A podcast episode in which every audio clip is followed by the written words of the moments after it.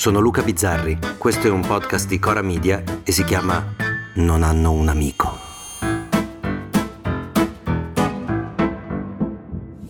Succede spesso, di solito verso le 9.30 del mattino, soprattutto quando aspetto un pacco, perché quando aspetto un pacco eh, sono più vulnerabile, perché quando aspetto un pacco spesso il corriere mi chiama per sapere se sono in casa e quindi e quindi rispondo al telefono ai numeri che non conosco. Sì, perché io non rispondo mai ai numeri che non conosco. Lo faccio di regola perché so che i numeri che non conosco sono delle rotture di coglioni sempre. Anche perché io ho lo stesso numero di telefono da 30 anni. Il mio numero credo sia scritto sui cessi degli autogrill lo sanno in mille. Quindi qualsiasi giornalista, qualsiasi rompicazzo, a volte le qualifiche combaciano, non sempre, eh? o chiunque a cui servano dei favori, delle raccolte fondi, delle testimonianze, qualsiasi cosa, chiunque può trovarmi facilmente. Per questo non rispondo mai ai numeri che non conosco, convinto del fatto che se per caso la questione fosse importante, se fosse, che so, Sorrentino che mi vuole offrire una parte nel suo prossimo film, beh, lascerà un messaggio, in qualche modo, insomma, mi trova.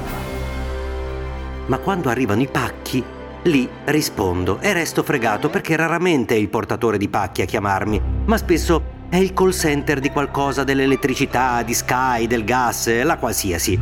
Ecco, quelli che non sopporto sono quelli con la voce registrata. Tu rispondi, senti un secondo di silenzio e poi... Ciao, la nostra offerta. Lì ecco, proprio mi imbestialisco. Se mi rompi i coglioni, almeno abbi la decenza di pagare uno stipendio da fame a uno che si pigli i miei improperi, perché lo ammetto, quando mi chiamano i call center io divento proprio maleducato. Sì, eh, lo so, mi scuso, però mi succede così, mi insulto, chiudo il telefono, gli dico le parolacce, proprio mi sale la carogna sulle spalle e parla a lei al mio posto, la lascio fare.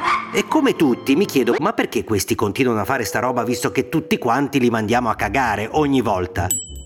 Scopro però, da un bell'articolo di Michele Brambilla su Huffington Post, che non è così, che non li mandiamo tutti a cagare, anzi, la maggior parte dei loro contratti, quelle aziende lì, le aziende di rompicazzo, li fanno proprio così.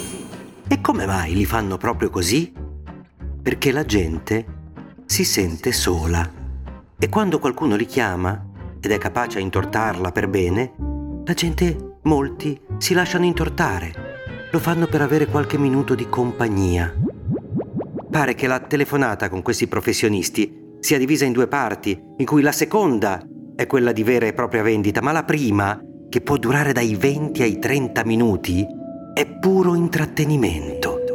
La persona sola trova qualcuno che si occupi di lei e dopo, solo dopo, l'operatore le dice che la telefonata viene registrata e cominciano le domande a risposta sì, no, che porteranno al contratto.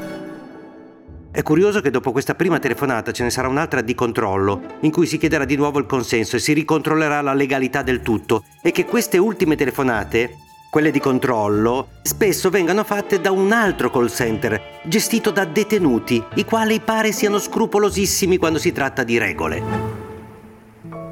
Ma il problema, il problema serio è a monte.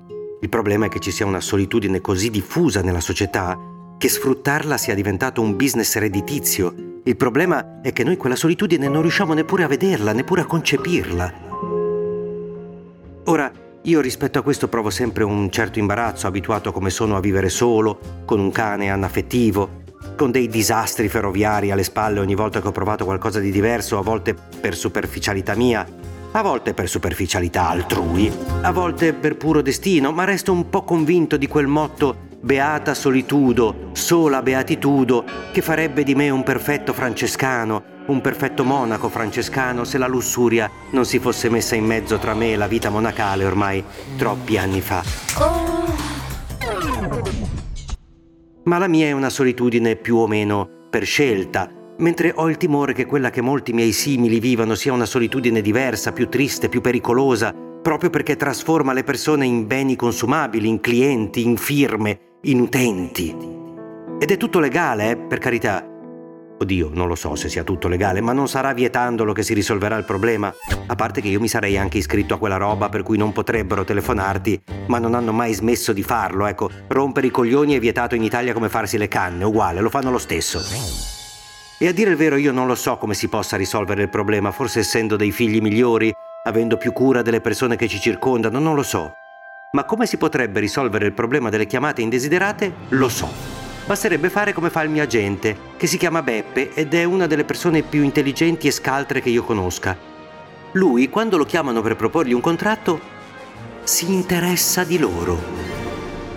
L'ho sentito io con le mie orecchie tenere 5 minuti al telefono una signorina con domande del tipo eh, la trattano bene lì dove lavora? È soddisfatta del suo stipendio?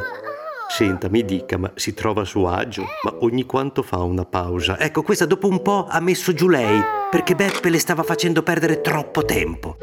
Anzi, secondo me, ha pure segnalato il numero ai colleghi. Questo lasciatelo perdere. Ci batte sul nostro campo. Non hanno un amico? Torna giovedì, forse.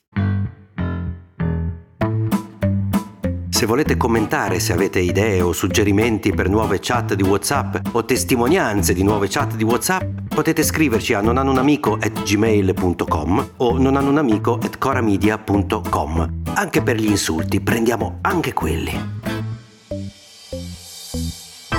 Non hanno un amico è un podcast di Cora News prodotto da Cora Media. È scritto da Luca Bizzarri con Ugo Ripamonti. La cura editoriale è di Francesca Milano. La supervisione del suono e della musica è di Luca Micheli. La post-produzione e il montaggio sono di Filippo Mainardi. Il producer è Alex Peverengo. Le fonti dei contributi audio sono indicate nella sinossi.